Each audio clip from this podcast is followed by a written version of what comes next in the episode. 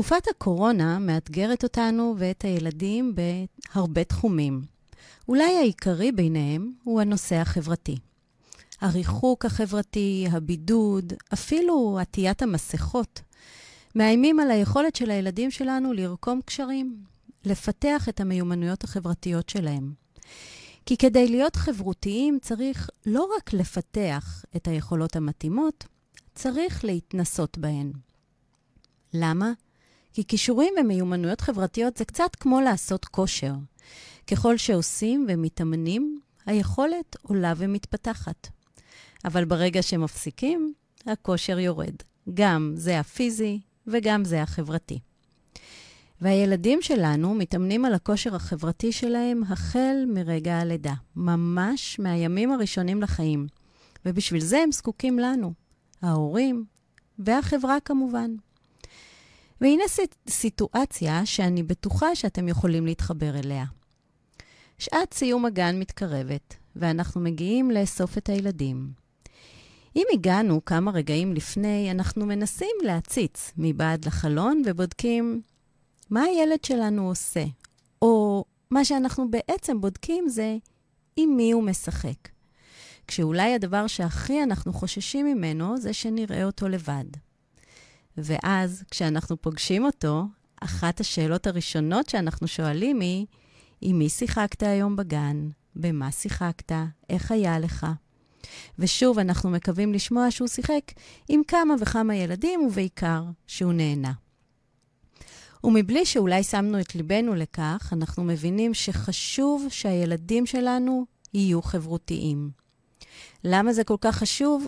כי אנחנו מבינים שאנשים בעלי כישורים חברות, חברתיים מפותחים מצליחים יותר, הם נוכחים יותר, הם ניצבים במרכז החברה, הם בעלי יכולת השפעה, הם יודעים לדבר, להסביר את עצמם, הם יודעים לנהל שיח, לעורר הקשבה, לעניין את הסביבה ולרתום אחרים לשיתוף פעולה.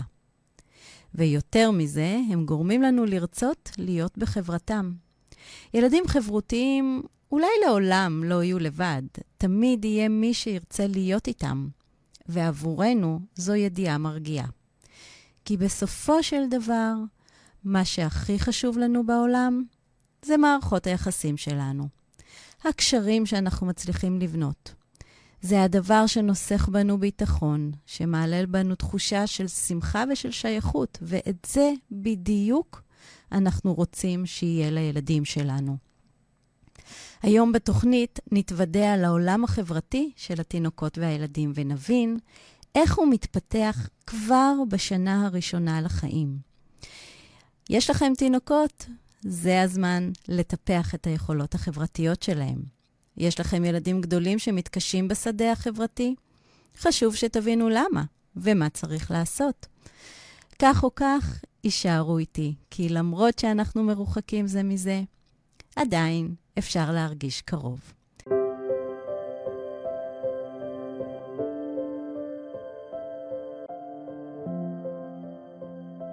היי, אני טל קבסה, מייסדת הגישה לרפואה הוליסטית לילדים, ואתם מאזינים למדברים ילדים, הפודקאסט העוסק בקשר שבין תהליכי ההתפתחות של התינוק והילד ותפקודי היומיום. עד גיל שנתיים בונה התינוק תשתיות המכינות אותו לחיים, אלא שהאופן בו הוא בונה אותן ישפיע על התפקוד שלו לא רק בשנים הראשונות, אלא גם בחייו הבוגרים, ולנו יש אפשרות להשפיע עליהן. ככל שנבסס את התשתיות בצורה הנכונה, ככל שנאתר קשיים מוקדם וניתן להם מענה, כך נבטיח לילדים שלנו עתיד מלא מימוש. הפודקאסט הזה מוקדש לכם ההורים, להנגיש לכם מידע ולהציע כלים באמצעותם תוכלו להשפיע על עתיד הילדים שלכם. מדברים ילדים, אנחנו מתחילים.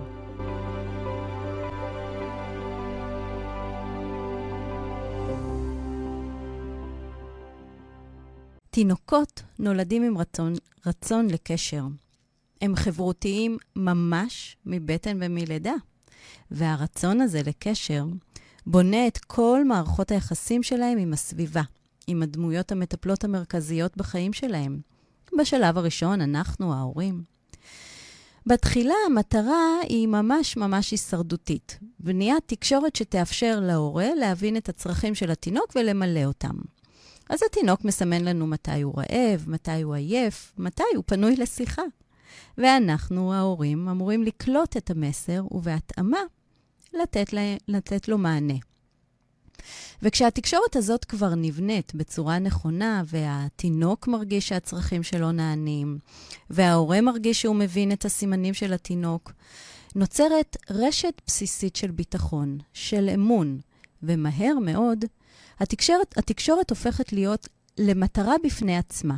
תקשורת לצורך הנאה, לצורך משחק, לצורך, לצורך היכרות והיקשרות עמוקה. אז מה בעצם הופך את התינוק שלנו לחבר... לחברותי? הדבר הראשון זה היכולת שלו לייצר קשר עין. ה- היכולת לראות כמובן קיימת מגיל הלידה, אבל היכולת לייצר קשר עין איכותי עם כוונה מתחילה להתפתח סביב גיל חודש וחצי, חודשיים, בהתאמה לזמן שבו התינוק יוצא מהמנח העוברי, שהוא שהה בו שישה שבועות מרגע הלידה. אה, בששת השבועות הראשונים כבר דיברנו על זה, אבל אני אחזור ואני אדגיש שהוא אמור להיות מכונס בתוך עצמו, בתוך תנוחה של כפיפה עוברית, כל החושים שלו מכונסים פנימה, כשהתקשורת היחידה שהוא מקיים היא באמת התקשורת למילוי הצרכים הבסיסיים. הוא בוכה כשהוא רעב או עייף, כשלא נעים לו, אבל הוא פחות מתעניין במה שקורה בסביבה.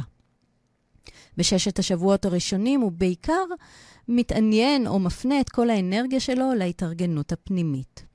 השלב הזה, באופן כללי, נשלט ברובו על ידי רפלקסים, ומה שמחזק אצלנו את ההבנה שאין לו באמת איזשהו רצון אה, רצוני ל- להיות בקשר עם, הסביב, עם, ה- עם הסביבה לצורך חברות. לקראת גיל חודשיים, הוא באמת מתחיל לייצר קשר עין מתוך כוונה, ואז התקשורת מתחילה להיות עניין בפני עצמו. ומה קורה בשלב הזה מבחינת התקשורת? מתחיל להיבנות דיאלוג, ממש מתחילה להיבנות שיחה. אני אתאר אותה. אז נניח שאני, האימא, אה, אה, מחזיקה את התינוק, אה, אני מסתכלת עליו, אני מדברת אליו. הוא, בזמן הזה, מתבונן בי בחזרה ומקשיב. הוא קולט מידע. וברגע שאני עוצרת ויש רגע של השתאות, הוא מגיב אליו. הוא מתבונן בי בחזרה, הוא מהמהם. הוא מנסה לחקות את תנועות הפה שלי, אולי הוא מנסה לחייך. ואז, באופן ממש קסום, הוא עוצר ומשתהה. וזה בדיוק הסימן עבורי להמשיך את הדיאלוג. אז אני שוב מסתכלת ושוב מדברת, והרבה פעמים הקול שלי מתנגן, ואני עולה בטונים לסימן שאלה, והוא, שמתבונן בי, מזהה שהגיע הרגע שלו להגיב בחזרה. וכך מתנהלת שיחה. שיחה בין אימא ותינוק, כמובן. השיחה הזאת מתנהלת גם בין אבא ותינוק, או כל דמות מתקשרת, דמות אה, אה, אה, כשרותית אה, חשובה, עיקרית בשלב הזה. השיחה הזאת מלמדת את התינוק התבוננות והקשבה ואיפוק והתנהלות בתורות, במילים אחרות, חוקים בסיסיים של תקשורת חברתית. כדי שכל זה יקרה, התינוק אמור להיות מבוסת, נינוח. השיח הזה בינינו יכול להתקיים רק כשהוא לא רעב מדי, או לא עייף מדי, לא באי שקט או באי נוחות, רק כשהוא פנוי לקלוט את המידע, לאבד אותו, ליזום את התקשורת, ליזום את התגובה, להבין מתי לעצור, להבין מתי הגיע תורו. ויכולות הוויסות האלה הן ממש קריטיות למה שיתפתח בהמשך ליכולות ויסות עצמי משוכללות. והנה קשר ראשון בין קשיים אולי בוויסות החושי לקשיים ביכולת לייצר תקשורת חברתית. בשלב הזה, המאוד מאוד ראשוני, הרגישות שלנו, ההורים, חשובה מאוד, כי ההיכרות הזאת עם התינוק והצרכים שלו מאפשרת לנו להבין מתי הגיע הזמן, או מתי אפשר לנהל דיאלוג, ומתי הגיע הזמן לעצור ולתת מענה לצרכים אחרים. קשר העין המתפתח והיכולות של הוויסות העצמי הופכים למרכיבים מאוד מאוד מרכזיים בהתפתחות של המיומנויות החבר... החברתיות. הם אלה שמאפשרים את יצירת האינטראקציות בשלבים הכל כך מוקדמים של החיים, והם גם הבסיס לפיתוח ושכלול יכולות של חיקוי. יכולות שבאמצעותם יכול התינוק לחקות את הבעות הפנים שלנו, את הקולות, את הצלילים, את תנועות הפה והשפתיים. כמובן שסביר להניח שהם לא, לא מודעים למשמעות של הבעות האלה, אבל הם מתבוננים, לומדים ומחכים. עם הזמן ועם ההתפתחות, הם יחכו גם מבעים והתנהגויות מורכבות יותר. החיקוי, היכולת הזאת לחכות, היא מרכיב מאוד מאוד מאוד חשוב בהתפתחות של מיומנויות תקשורתיות וכישורים חברתיים. בואו נחשוב על כמה ילדים מחקים האחד את השני בתוך אינטראקציות חברתיות בגילאים מאוחרים יותר. על זה בעיקר מתבסס היכולת שלהם לתקשר בשלבים הראשונים. זה גם הבסיס להתפתחות של מה שנקרא חיקוי מושהה. חיקוי שנעשה, שנקלט ברגע מסוים, אבל מתרחש בשלב מאוחר יותר. הוא כבר מבוסס על יכולת הזיכרון והייצוג של התינוק. כך בעצם הם רואים משהו, אבל מחקים אותו בפועל רק כעבור יום או שבוע. וזאת בדיוק הדרך שבה הם לומדים את כל מה שאתם לא מבינים, איפה הם למדו ומתי. כי זה לא עניין של הרגע עשיתי והם חיכו, אלא זה קרה מתישהו, הם נכחו ברגע, קלטו ויישמו את זה ברגע שנראה להם הכי מתאים. לקראת גיל שלושה חודשים, כשהתינוק כבר שוכב בנינוחות על הבטן ופנוי למשחק, הוא נעזר בקשר העין וביכולות הוויסות העצמי שלו להתבוננות וחקירה של הסביבה. הוא לומד על המרחב, על מה שקורה בו, הוא לומד יחסיות בין דברים, הוא לומד מרקמים ותחושות, והוא לומד את עצמו. ובתוך כל התחושות האלה הוא מפתח גם את היכולת הבסיסית שלו להסיק מסקנות. יכול להיות, יכולת שבגילאים הגדולים יותר כמובן עוד תשתכלל ותהפוך להיות משמעותית ביותר ליכולת שלו להשתלב בחברה. ואיך ההתבוננות הזאת תהיה קשורה ליכולת שלו ליצור קשרים חברתיים? היא זו שתאפשר לו למפות ולאסוף המון מידע על הסביבה. על ילדים אחרים ועל ההתנהלות שלהם. קשר העין הופך להיות המרכיב העיקרי ביכולת לאסוף מידע.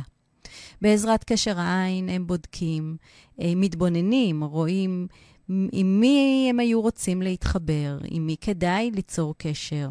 אולי מי זקוק לעזרה, והאם כדאי לגשת לעזור, להציע אותה, מה שמחבר אותנו לאמפתיה. עם מי כדאי או אפשר, או אולי לא כדאי, לשתף פעולה? מי יכול לעזור לי? כל התהליך הזה של ההתבוננות מכוון את כל הרצון לייצר קשר. הוא מתבונן בהבעות הפנים והוא מבין איך מתנהלת שיחה. מתי משחילים מילים, מתי התור שלי מגיע. וברור שמדובר באמון, לאורך, באימון לאורך שנים, אבל כך נוצרות חברת, חברותיות. חב, חב, כך נוצרות חברויות. אלא שישנם תינוקות רבים שלא מצליחים לשלוט בתנועת הראש שלהם עד גיל מאוחר יחסית, וזה אחד הדברים שפוגע ביכולת שלהם ליצור קשר עין. יש כאלה שמראים מתח שרירי מוגבר או מתח שרירי נמוך, וזה משפיע על התהליך ההתפתחותי שלהם.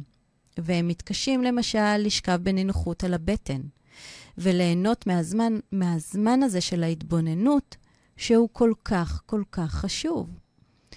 יש תינוקות שמראים קשיים בוויסות החושי כבר בחודשים הראשונים לחיים, מה שמקשה עליהם ליצור את אותו ויסות עצמי שדיברנו עליו, אותו ויסות שמאפשר להם ליהנות מסדר יום מאורגן, שיש בו זמנים של שינה וזמנים של אכילה, ובעקבות הזמנים האלה, זמנים של משחק. ובזמנים של המשחק מתאפשרת ההתפתחות וההתבוננות.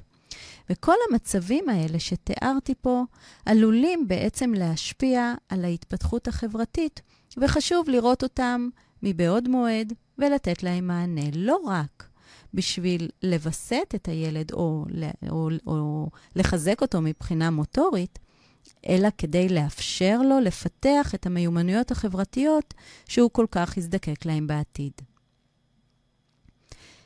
ואז מגיע גיל חצי שנה. וגיל חצי שנה זה זמן מפתח על רצף הזמן וההתפתחות. בגיל חצי שנה מינוס פלוס, התינוק מתחיל לזחול. היכולת שלו לזחול מעידה על ראשית העצמאות שלו, והיא מתבטאת בין היתר ביכולת שלו להתרחק באופן יזום מאימא או מאבא או מהדמות העיקרית אליה הוא קשור, ולחזור אליהם לפי בחירה שלו. כמובן שהיכולת להתרחק תהיה תלויה ביכולת הפיזית שלו, ביכולת שלו לזחול, וגם בביטחון שנבנה בקשר בינו לבין ההורה עד לנקודת הזמן הזאת. ככל שהוא מרגיש יותר ביטחון, הוא ירגיש יותר בנוח להתרחק. וההתרחקות הזאת היא מאוד משמעותית להשפעה שלו, אה, ליכולת ליצור תקשורת. ממצב שבו התקשורת בחודשים הראשונים הייתה בעיקר בינו ובין הדמות המרכזית בחייו, כעת התקשורת הופכת להיות רחבה יותר, סביבתית יותר, מרחבית יותר, והיא קשורה גם באימא ואבא, אבל גם באירועים שונים שמתרחשים בסביבה. בחפצים שונים, למעשה בדברים חיצוניים יותר. הוא יוצא עם הפנים אל העולם. היכולת הזאת, הפיזית והרגשית של התינוק להתרחק, מאפשרת לו להרחיב את מעגלי ההשפעה. להיפתח לאנשים חדשים, למשחק חדש ומפותח יותר. עכשיו, בזכות זה שהוא מסוגל להתרחק והוא מפתח עצמאות, הוא מסוגל ליצור קשר גם עם אדם נוסף, מחוץ ליחידה הדיאדית הזאת שלו ושל אימא שלו, אותה יחידה סגורה שהייתה שמורה לחודשים הראשונים לחיים. הוא מסתכל עם אדם אחר שנמצא בסביבה, הוא חוזר ומסתכל אל אימא, זוכר, זוחל לעבר האדם האחר, זוחל חזרה לאימא, מסב את תשומת ליבו למה שקורה במקום אחר בסביבה, הולך לחקור אותו, וחוזר להום בייס שלו. ותראו איך האינטראקציה מתרחבת ומעגלי ההקשר, הקשרים מתרחבים. וכל הדבר הזה קרה בזכות אותה יכולת מוטורית פיזית פשוט לעשות את פעולת הריחוק. כמובן, גם בזכות אותו הקשר שנבנה עד לשלב זה. באמת, בשלב הזה של גיל חצי שנה, התינוקות מתחילים להתעניין בחפצים ובמשחקים, ואפילו בתינוקות אחרים, אם יש, בסביבה. יש להם רצון ויוזמה ליצירת קשר. הם מחייכים, הם ממלמלים, הם מתקרבים, הם מתבוננים, ושוב הם משתמשים באותו קשר עין לעשות את תהליך החק... החקירה והלמידה. אותו קשר עין שהם בנו כבר מגיל חודשיים, ועכשיו הוא כלי הרבה יותר משוכלל עבורם לקבל את המידע. זאת בדיוק ה... אותה אינטליגנציה שאנחנו מדברים עליה כשאנחנו אומרים, הוא יודע לקרוא היטב את הסביבה. זאת בדיוק הנקודה. ובתוך כל ההקשרים האלה הוא לומד שיש אנשים שונים שמתקשרים באופן שונה, ועם כל אחד מהם אפשר לשחק קצת באופן אחר. ויש הרחבה של המנעד הרגשי, של התגובות, של, ה, של החוויות. אה, הוא לומד, הוא לומד לבטא את עצמו בדרכים שונות עם אנשים אחרים. הוא מפתח דרכים לתקשר ולהשיג את מה שהוא רוצה. הוא מתמודד גם עם הצורך באיפוק, עם הצורך לחכות שיגיע התור שלו. הוא גם מתמודד עם תסכול, עם זה שהוא לא יכול לקבל הכל כפי שהוא רוצה או בדיוק בזמן שהוא רוצה. וכל הלמידה הזאת מתרגמת את עצמה בהמשך למיומנויות חברתיות שמתפתחות. עכשיו הוא כבר ממש ממש עצמאי. סביב גיל חצי שנה הוא מתחיל כבר להיות עצמאי, הוא יכול לבחור עם מי הוא רוצה להיות, מתי הוא רוצה להיות, עם מי הוא רוצה לשחק, ומתי מפס...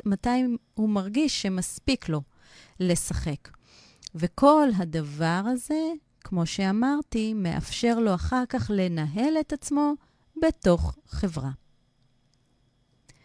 בשלב הזה של אה, סביבות גיל חצי שנה, אה, בעקבות התהליך ההתפתחותי שהוא עשה, הוא כבר פיתח ושכלל את, השלילה, את, את השליטה בתפקודי הידיים שלו. עכשיו מתחילה להתפתח היכולת שלו להפריד את התנועה בין האצבעות, ואנחנו רואים אותו, אה, למשל, מפתח את אחיזת הפינצטה, או מתחיל להשתמש באצבע המורה מתוך כוונה להצביע. וההצבעה הזאת היא, היא מאוד מאוד משמעותית. ההצבעה הזאת היא אמירה מכוונת. התינוק מצביע על משהו ומכוון את תשומת הלב של, המדובר, של המבוגר לדבר הזה שמעניין אותו. הוא יוזם תקשורת מכוונת מאותו תינוק שהיה תלוי באופן מוחלט בדמות המרכזית, באימא או באבא שימלאו את הצרכים שלו, עכשיו הוא הפך להיות תינוק יוזם, תינוק שמדבר במילים או במחוות את הצרכים שלו, את הרצונות שלו.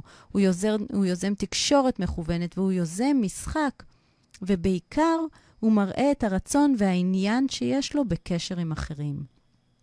הוא רק בן חצי שנה, והוא כבר משתמש באותן יכולות שהוא למד לתוך שדה חברתי.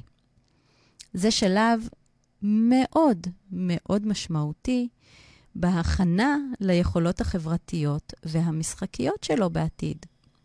כי העולם החברתי והאינטראקציות בו קשורים באירועים מרובי אנשים. זאת אומרת שבשלב הזה כבר התינוק לומד להתנהל בסביבה שיש בה יותר מבן אדם אחד. יש בה נפרדות ביני לבין מישהו אחר. בעצם הנוכחות ובעצם ההכרה בזה שיש פה מישהו אחר. וכמובן שכדי שכל זה יקרה, התינוק צריך לממש את אבני הדרך המוטוריות שמתאימות לשלב הזה. הרי אם הוא יישען, אם הוא יישאר שעון על הגחון, ללא תנועה, או אם הוא יהיה על הגב בשלב הזה, לא תהיה לו אפשרות לייצר את אותה אינטראקציה. אם הוא שוכב על הבטן או על הגב, קשר העין לא מתפתח כמו שהוא מתפתח כשהוא זוחל. מעצם העובדה שהוא לא נע במרחב, מעצם העובדה שהוא לא מכיר את המרחב מגבהים חדשים. אז אותה יכולת של למידה באמצעות קשר העין מצטמצמת למרחב שהוא נמצא בו. למרחב של השכיבה על הגב ומה שהוא רואה, או למרחב של השכיבה על הבטן ומה שהוא רואה.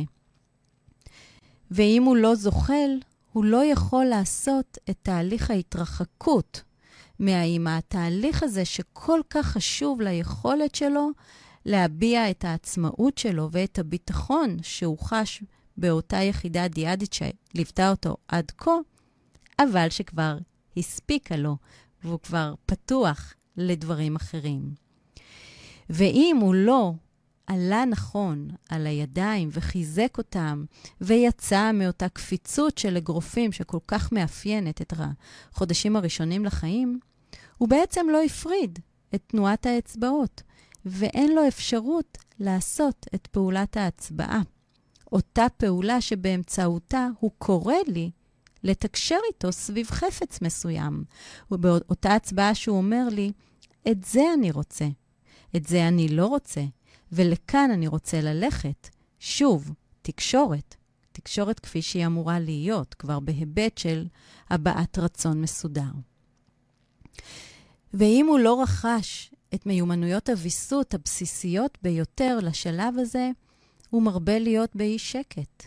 הוא לא כל כך פנוי למשחק. אני לא מוצאת את הזמן שהוא נינוח מספיק לשכב רגע אה, על הבטן, להתרומם על שש ולהתחיל להתרחק ולחקור את הסביבה. כדי להיות מסוגל לעשות את זה, הוא זקוק לשקט פנימי, גם ליכולות, אבל גם לשקט פנימי. הוא צריך להיות לא תלוי באוכל, הוא צריך לישון כדי שיהיה לו מספיק כוח, ואז כשהשינה והאכילה מכוסים, יש מספיק זמן למשחק. שימו לב, אנחנו קצת אחרי גיל חצי שנה, ותראו כמה מיומנויות חברתיות הוא כבר רכש, כמה יכולות לתקשר הוא כבר רכש. אנחנו במחצית השנה הראשונה. ממש מעניין יהיה לראות מה הוא יעשה במחצית השנה השנייה. עכשיו התינוק שלנו כבר גדל, גדל והוא כבר כמעט בין עשרה חודשים, תשעה, עשרה חודשים. מבחינה מוטורית, הוא כבר אמור להתיישב באופן עצמאי, באופן זקוף, ולשחרר את הידיים מהתמיכה בחוץ, בגוף. תנועת הידיים החופשית והשליטה שיש לו מאפשרת לו אה, לשחק עם חפצים. גם הברות ראשוניות מצטרפות לחגיגה הזאת, וכל אלה מאפשרים לתינוק לבטא את עצמו וגם לגייס אחרים לרצונות שלו, להפעיל אותם. ובמילים אחרות, לשכלל את התקשורת החברתית שלו. עכשיו, התקשורת הופכת להיות מכוונת יותר. הוא מצביע על חפץ שמעניין אותו, שהוא רוצה אותו. לפעמים, אם אנחנו לא ממש מבינים מה הוא רוצה, הוא ממש מסובב לנו את הראש כדי שנראה למה הוא מתכוון. הוא משתמש בהעברות מכוונות, הוא אומר, אה, או, זה, הוא ממש מפעיל אותנו, המבוגרים, שנמצאים לידו כדי להסתכל למה שהוא רוצה. אה, הוא מראה לנו מה הוא רוצה שיקרה עם החפץ. למשל, היכן להניח אותו, אולי להוריד אותו, אולי להרים אותו, אולי להעביר אותו מפה לשם. ואם ההוראה של התינוק לא מספיק ברורה, אז חשוב שאנחנו, ההורים, נשאל אותו. מה אתה רוצה לעשות? אתה רוצה פה, אתה רוצה שם, אתה רוצה ככה או ככה, או אולי להציע הצעות או רעיונות. וכבר בשלב הזה, הדיאלוג בינינו עולה רמה.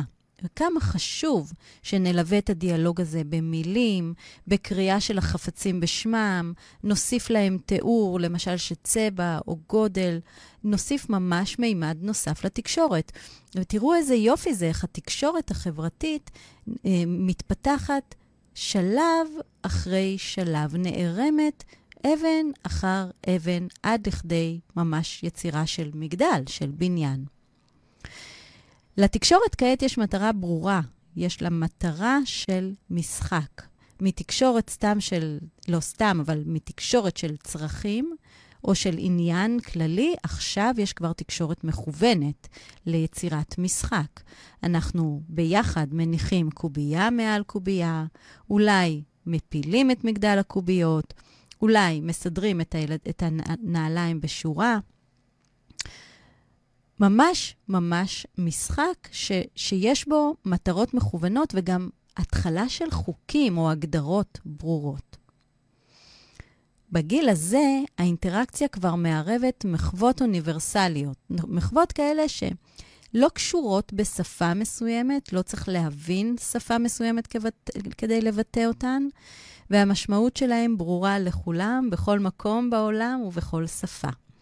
למשל, התינוק צוחק בקול רם, הוא מוחא כפיים, הוא עושה תנועות של כן עם הראש, ולנו, לנו ברור שהוא נהנה והוא רוצה יותר.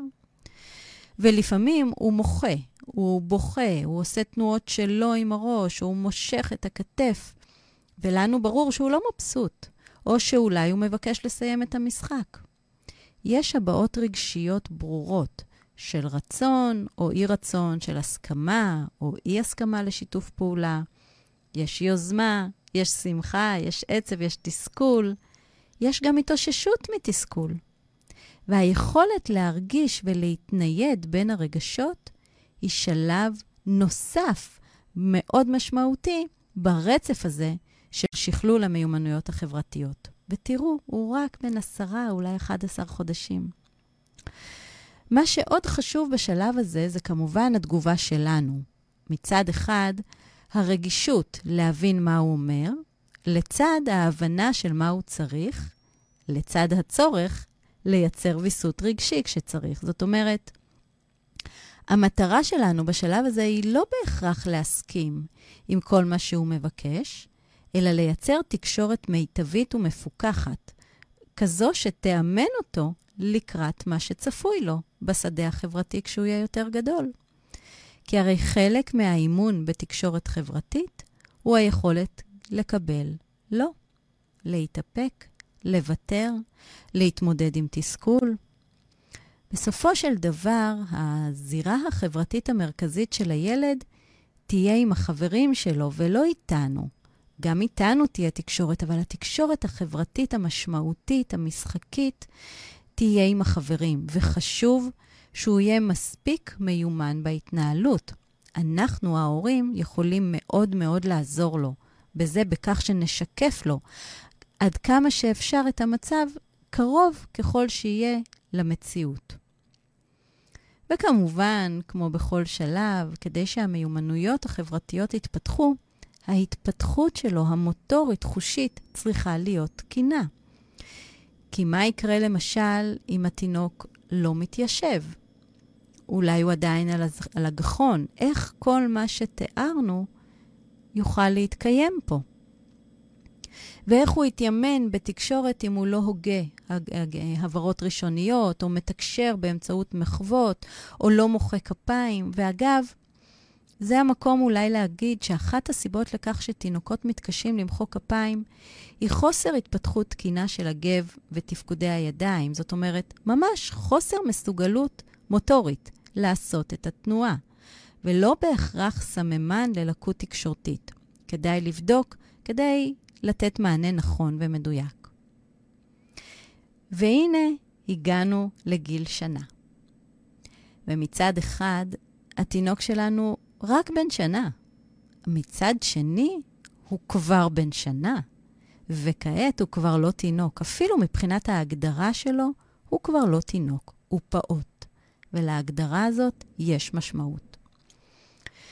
מבחינת היכולות המוטוריות הגסות שלנו, שלו, הפעוט שלנו כבר אמור להתחיל ללכת, לבסס הליכה איכותית. למה איכותית? כי כמו כל השלבים ברצף ההתפתחותי, גם היא שלב בדרך למשהו אחר. בדרך לריצה, לניטור, לעמידה על רגל אחת, לדילוג, וחשוב שהוא יהיה מסוגל לעשות את זה. למה זה כל כך חשוב? ואיך זה בכלל מתקשר למיומנויות החברתיות שאנחנו מדברים עליהן היום? כי בסופ, בסופו של דבר, אלה המיומנויות שמאפשרות לו להתנהל באופן חופשי במרחב ולשחק. בהתחלה, משחקים של גיל שנה, יותר משחקי מחבואים, משחקי קוקו, משחקים של בנייה או משחקי כדור ראשונים, שרק מתחילים לעניין אה, מבחינתו ביכולת הזאת של מה כדור יודע לעשות. אבל אחר כך, זה מה שיאפשר לו לרוץ עם החברים במגרש המשחקים, להשתולל איתם במרחב, לשחק איתם כדורגל. וככל שהשליטה המוטורית שלו תהיה טובה יותר, המיומנויות החברתיות שלו יהיו טובות יותר. המעמד החברתי שלו יהיה גבוה יותר. הילד פועל בתוך קבוצה. לפעמים הוא מנהיג אותה, לפעמים הוא מובל על ידה, אבל הוא תמיד צריך להיות חלק ממנה. ועם ההליכה הזאת שמתחילה להתפתח סביב גיל שנה, יש גם האצה בהתפתחות השפה, ויש קשר בין ההליכה לשפה. אוצר המילים מתרחב, והוא מבטא את עצמו ואת הרצונות שלו בצורה הרבה יותר ברורה. הוא מבין היטב הוראות, הוא מבין הכל, הוא מסוגל לבצע אותן, לא הכל כמובן, בהתאם ליכולת, וכל אלה מגדילים לו את היכולת שלו לתקשר ולשחק. מבחינת הוויסות הוא כבר מיומן בסדר היום, הוא מבחין בין פעולות של שינה, אכילה ומשחק. בחלק מהזמן נראה אותו משחק עם חפץ או יוזם תקשורת, ובחלק מהזמן נראה אותו מתבונן. הוא עומד, לכאורה משתהה, אבל הוא לומד, הוא מאוד מאוד אקטיבי בלמידה הזאת. הוא מסתכל מה קורה מסביב. זוכרים? קשר עין, הוא משתמש בו גם עכשיו, ללמוד את הזירה החדשה שנפרסה בפניו כעת כשהוא עומד והולך. כל מה שהוא רכש עד כה מקבל עכשיו האצה, והוא מתיימן בו לקראת השנה השנייה לחייו.